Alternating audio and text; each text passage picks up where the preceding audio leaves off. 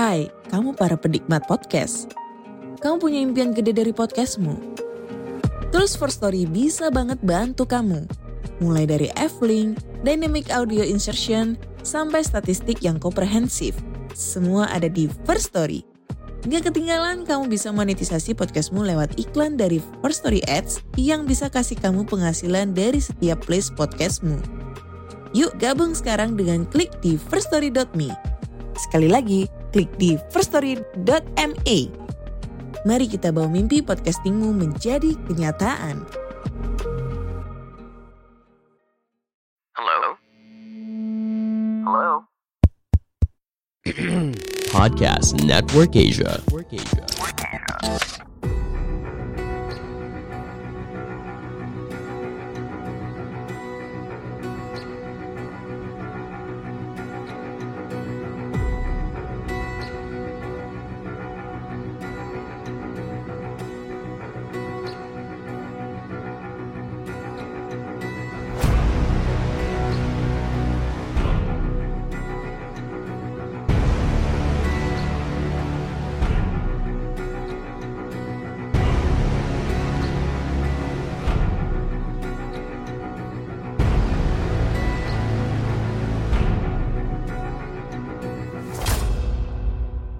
Waktu gue SD, which was really, really long time ago in some distant universe, gue tuh pernah baca satu komik lokal. Waktu itu zamannya masih komik, eh, nggak ada anime sih waktu itu, masih zamannya komik Petruk Gareng gitu dah. Dan gue ketemu nih satu komik yang ngeri banget. Serius, gue nggak bisa tidur habis baca. Dan ini komiknya tentang neraka. Gory dan penuh dengan siksaan buat anak yang masih umur gue lupa gue umur berapa yang jelas gue kayaknya kelas 3 SD komik itu bener-bener grafik dan bener-bener ngeri. Kenapa? Karena gue ngeliat banyak banget orang-orang disiksa di sana. Disiksa sama malaikat maut atau nggak tahu deh mungkin sipir kali ya. Gue juga lupa. Api di mana-mana. Asap terus tampang orang yang disiksa itu semuanya hopeless dan penuh derita. Lidahnya pada keluar ditusuk-tusuk ada yang disiram air panas Wow, it was horrible. Jujur aja gue takut dan waktu itu kan gue masih polos terus alim gitu kan. Jadi gue tuh nggak bisa ngebayangin kalau misalnya gue masuk neraka. Kayaknya jadi orang tuh mesti hidup bener banget dan gak boleh jahat supaya bener-bener gak disiksa kayak gitu ngeri men. Dan gue yakin di neraka di agama atau kepercayaan mana pun yang namanya neraka itu bukan tempat yang asik buat kongko. Dan kali ini gue bakal bawain salah satu sosok yang dibenci banget sama Zeus dan kawan-kawan. Sosok ini sampai dikirim ke Tartarus, neraka dari mitologi Yunani. Siapa dia? Hmm, let's find out. Cerita kita mulai dari perselingkuhan Zeus. Yeah, right, of course. Tentu aja kisah mitologi Yunani bakal cuma sepanjang cerita Demon Slayer kali kalau misalnya Zeus kagak selingkuh. Eh wait, kenapa gua ngedumel? Bentar, gue ulang lagi. cerita dimulai dari Zeus selingkuh dengan seorang pri air yang bernama Pluto. Cerita perselingkuhan ini terjadi di satu gunung yang bernama Sipilos di daerah Lydia. Hubungan antara Zeus dan Pluto ini menghasilkan seorang anak yang bernama Tantalus. Zeus sayang banget sama anaknya ini dan diberinya kekuasaan dan berkah menjadi raja di daerah Lydia yang kaya akan emas. Oh bentar, ngomong-ngomong soal Lydia. Masih ingat teman lama kita Croesus Raja Tajir yang pernah nyumbang duit buat bikin kuil Artemis di Efesus dan juga yang salah kaprah soal petunjuk oracle di episode lalu sampai kalah lawan Persia dan kerajaannya dicaplok? Nah, Om Croesus ini juga salah satu raja di Lydia. Mungkin dia turunan dari Tantalus. Lydia sejak zaman mitologi sampai sekarang terkenal akan emasnya dan kaya banget. Gue pernah ke Sardis, ibu kota Lydia. Dan waktu itu gue nebeng mobil orang lokal yang ngasih tebengan gue. Pas gue masuk ke mobil mereka dan mereka nanya, lu ngapain ke sana nyari emas? Di mata orang lokal, yaitu orang Turki sekarang, Lydia yang sekarang disebut Manisa oleh orang-orang Turki adalah tempat yang kaya dengan emas. Dan ada satu kebetulan yang luar biasa dengan mitologi soal cerita si Tantalus ini. Ingat waktu gue bilang Zeus selingkuh dengan Pluto? Nah Pluto di sini itu bukan Hades ya. Kalau misalnya lu mungkin tahu, oh kok Hades kan nama Romawi dari Pluto. Kalau di sini Plutonya beda. Pluto di sini adalah peri air yang namanya itu sinonim dengan kekayaan. Jadi Pluto dalam bahasa Yunani itu artinya kekayaan. Dan gak heran kalau daerah Lydia ini terkenal kaya, terutama dengan emas. Oke, sekarang kita balik lagi ke cerita utama yaitu Tantalus. Nah, Tantalus itu begitu disayang sama Zeus, sampai si bocah ini sering banget diajak ke Olympus. Pergi ke Olympus buat Tantalus itu perkara yang gampang. Ya kayak lu pergi ke Central Park Mall dah kalau misalnya lu tinggalnya di Jakarta. Karena keseringan diajak bapaknya ke Olympus, Tantalus pun tumbuh akrab dengan para dewa dan dewi Olympus yang lain. Dan dia tuh sering hangout bareng sama mereka. Tantalus ini orangnya asik. Dia tuh jago ngobrol. Dan beneran, lu mau ngajak ngobrol apaan juga, dia tuh nyambung. Ngobrolin politik bisa, ngobrolin cinta dan cewek belahan bumi mana yang mungkin mau sama Apollo, jago. Ngobrolin soal cuan, wah, masternya. Makanya, Zeus dan para dewa-dewi yang lain pun gak mempermasalahkan status Tantalus yang cuma anak haram dari Zeus. Lagian, sebagian besar dewa-dewi Olympus kan anak haramnya Zeus juga. Tantalus pun lama-lama sok akrab dengan para dewa dan dewi dan dia sering membocorkan isi percakapan mereka ke temen-temennya, manusia biasa di bumi. Tantalus ngoceh panjang lebar soal dewa-dewi. Dia tuh ngoceh panjang lebar soal gimana Apollo masih galau gara-gara diselingkuin sama Koronis. Dia juga ngoceh soal Hermes yang anak hasil cinta satu malamnya sama Aphrodite sekarang punya dua kelamin. Sampai dia juga ngoceh kalau para dewa Olympus itu rada-rada kaget and shock ngelihat Dionysus mampir sambil ngegandeng Ariadne yang ditinggal sama Theseus. Tantalus ini beneran ember banget dan bocor banget mulutnya. Jadi dia tuh bener-bener bisa jadi saingannya Helios kali kalau untuk ngoceh soal pergosipan level dewa. Zeus nih tahu soal ginian, tapi ya menurut dia sih biar dah. Anak gue orangnya asik ini ya kan? Tantalus juga suka diam-diam mencuri nektar dan ambrosia yang dijaga oleh Hebe, dewi keremajaan dan awet muda. Oh by the way, gue belum kasih tahu apa itu nektar dan juga ambrosia. Nektar dan ambrosia ini adalah makanan dan minuman yang hanya boleh dikonsumsi oleh para dewa. Dan efek makan kedua makanan ini adalah hidup abadi alias gak bisa mati. Tantalus yang mencicipi kedua makanan ilahi tersebut pun ketagihan. Waktu ditanya, jawabnya ya... Awalnya saya coba-coba, habis itu lah kok enak. Besok pagi saya balik lagi, saya coba lagi. Lah kok makin enak. Lalu saya berpikir positif, saya berniat baik untuk tidak berhenti mencobanya. Ya gitu deng. Intinya dia ketagihan. Zeus tahu soal ini, tapi ya biar dah. Orangnya asik ini, dikasih hidup abadi juga nggak apa-apa, kan biar dia sering mampir ke Olympus. Perlakuan spesial Zeus membuat Tantalus sombong dan mulai menganggap para dewa bukan sosok yang harus ditakuti apalagi dihormati.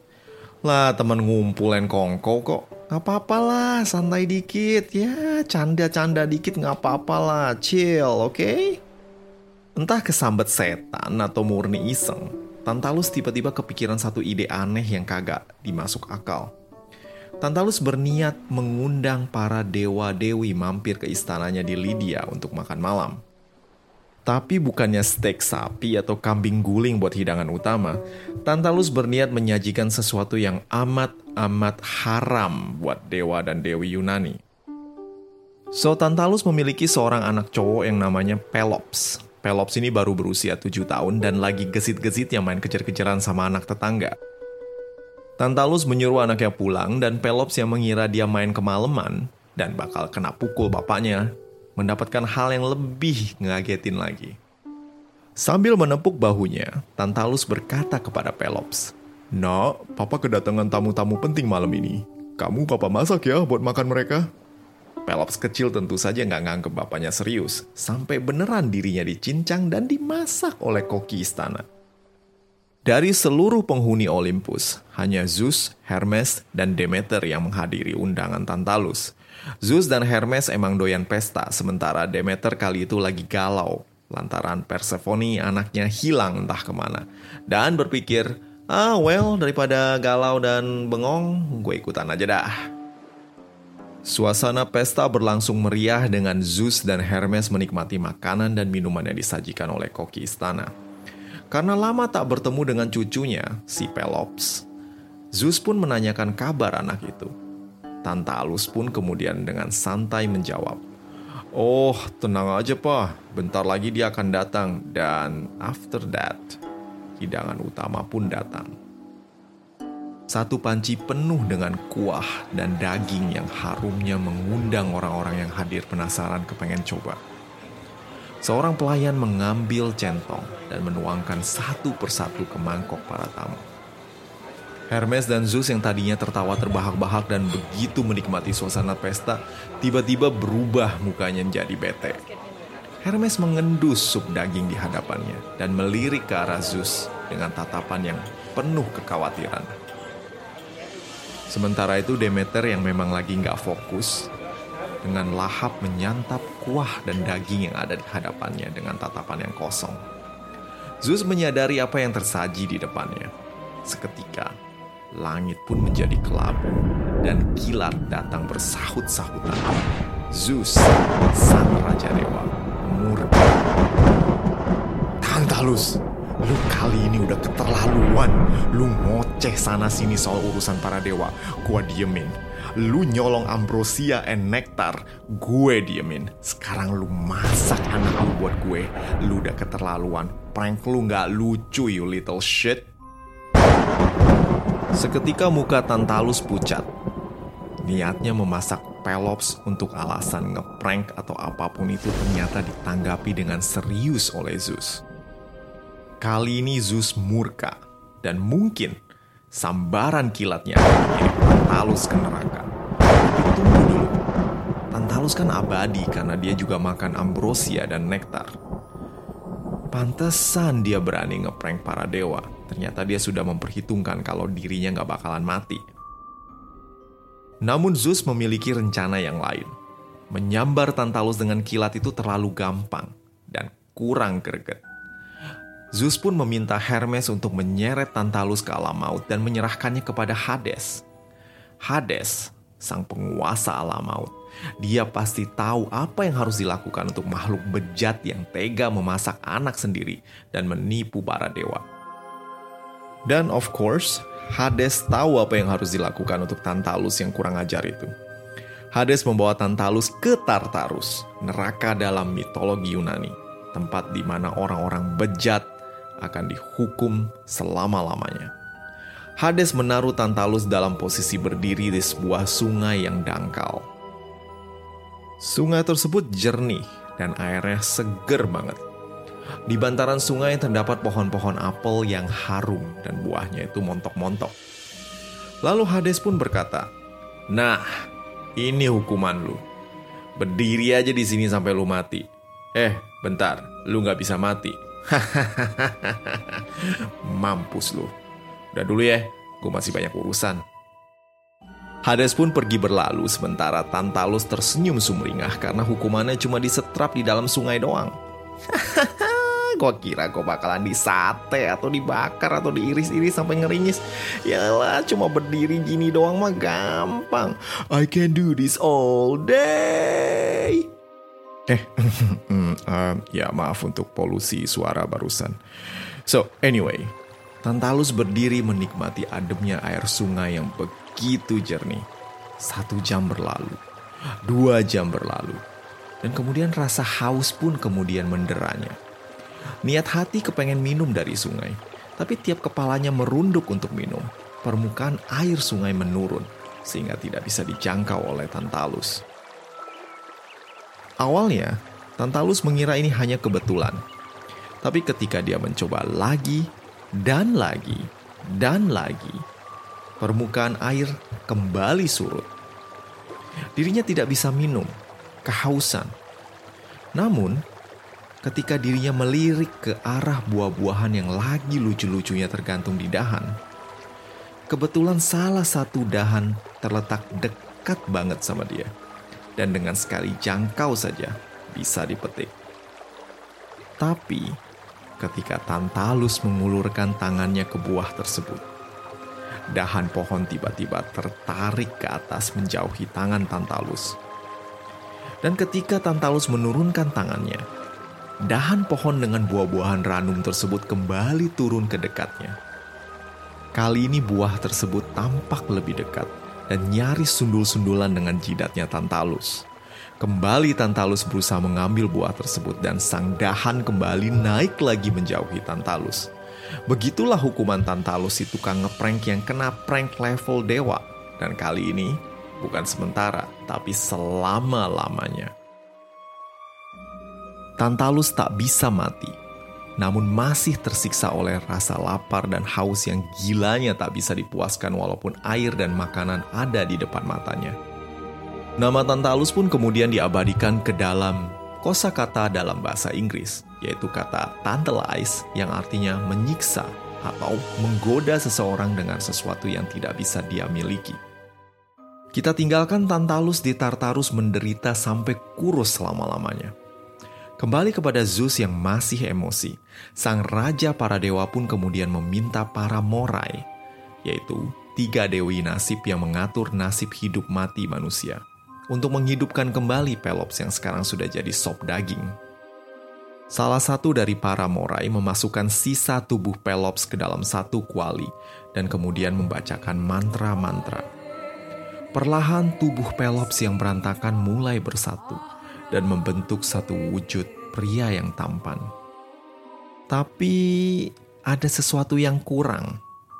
Bahu kiri Pelops hilang. Tampaknya ini adalah bagian dari tubuh Pelops yang disantap oleh Demeter. Merasa bersalah karena sengaja atau tidak sengaja menyantap bahu si bocah, Demeter pun kemudian meminta bantuan Hephaestus untuk membuat bahu buatan sebagai ganti bahunya yang disantap. Hephaestus membuat satu bahu dari marmer untuk menambal bagian yang hilang dari tubuh Pelops. Now, kenapa cerita ini begitu big deal dan kenapa para dewa begitu marah sama Tantalus yang tadinya adalah teman kongko mereka? Dewa-dewi Yunani amat pantang pada pengorbanan manusia. Pembunuhan anggota keluarga, apalagi anak kecil dan for unknown reason, Tantalus melakukan hal ini semua dan nekatnya melakukannya untuk para dewa.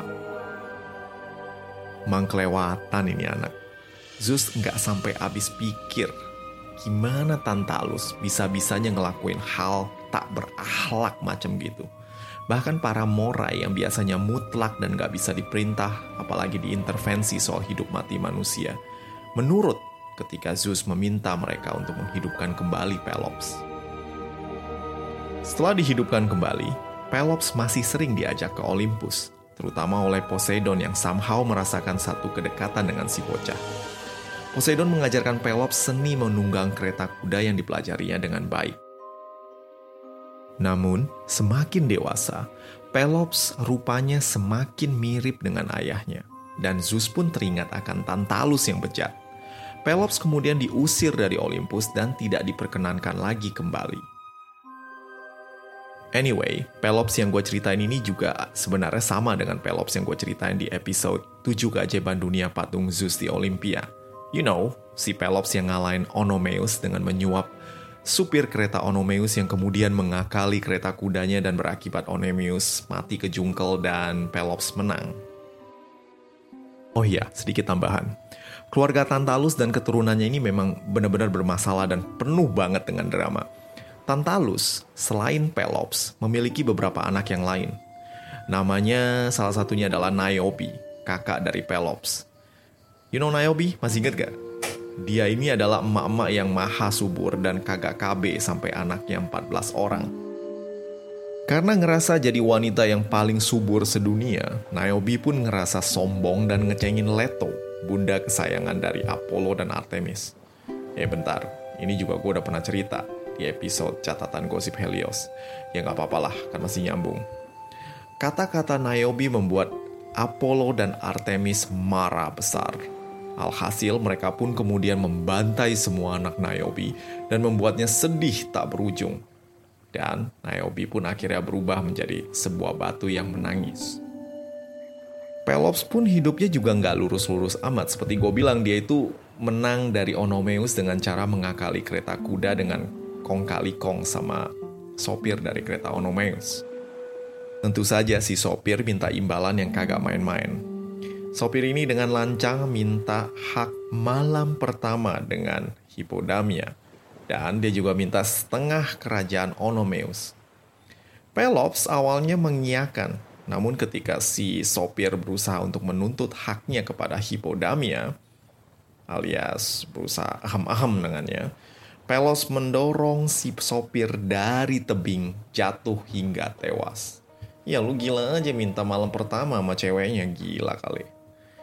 Nah, sebelum kematiannya, si sopir mengutuk Pelops dan keturunannya. Mungkin dalam gerakan slow motion kali ya, dia jatuh sambil bilang, Keluarga Pelops dan keturunannya tak akan jauh dari pertumpahan darah. Ah, prak. Nah, kutukan yang dikenal dengan nama kutukan Wangsa Atreus ini akan menghantui anak-anak Pelops dan keturunannya sampai ke zaman Perang Troya. Setelah kematian dari sang sopir kereta, Pelos menikahi Hippodamia dan menjadi penguasa di daerah yang kemudian mengambil namanya, yaitu Semenanjung Peloponese Oke, selesai dah episode kali ini. Gue pengen ngucapin terima kasih buat seseorang yang udah traktir gue di laman Traktir Mitologi Santuy. Katanya asik banget buat nemenin ngoding. Mantap, semangat selalu ya. Seperti biasa jika kalian ingin memberikan dukungan, silahkan mampir ke laman Traktir Mitologi Santuy yang tersedia di deskripsi episode. Thank you for listening and see you again in the next episode. Ciao.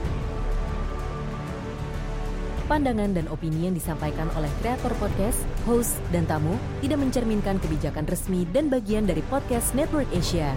Setiap konten yang disampaikan mereka di dalam podcast adalah opini mereka sendiri dan tidak bermaksud untuk merugikan agama, grup etnik, perkumpulan, organisasi, perusahaan, perorangan, atau siapa pun dan apa pun.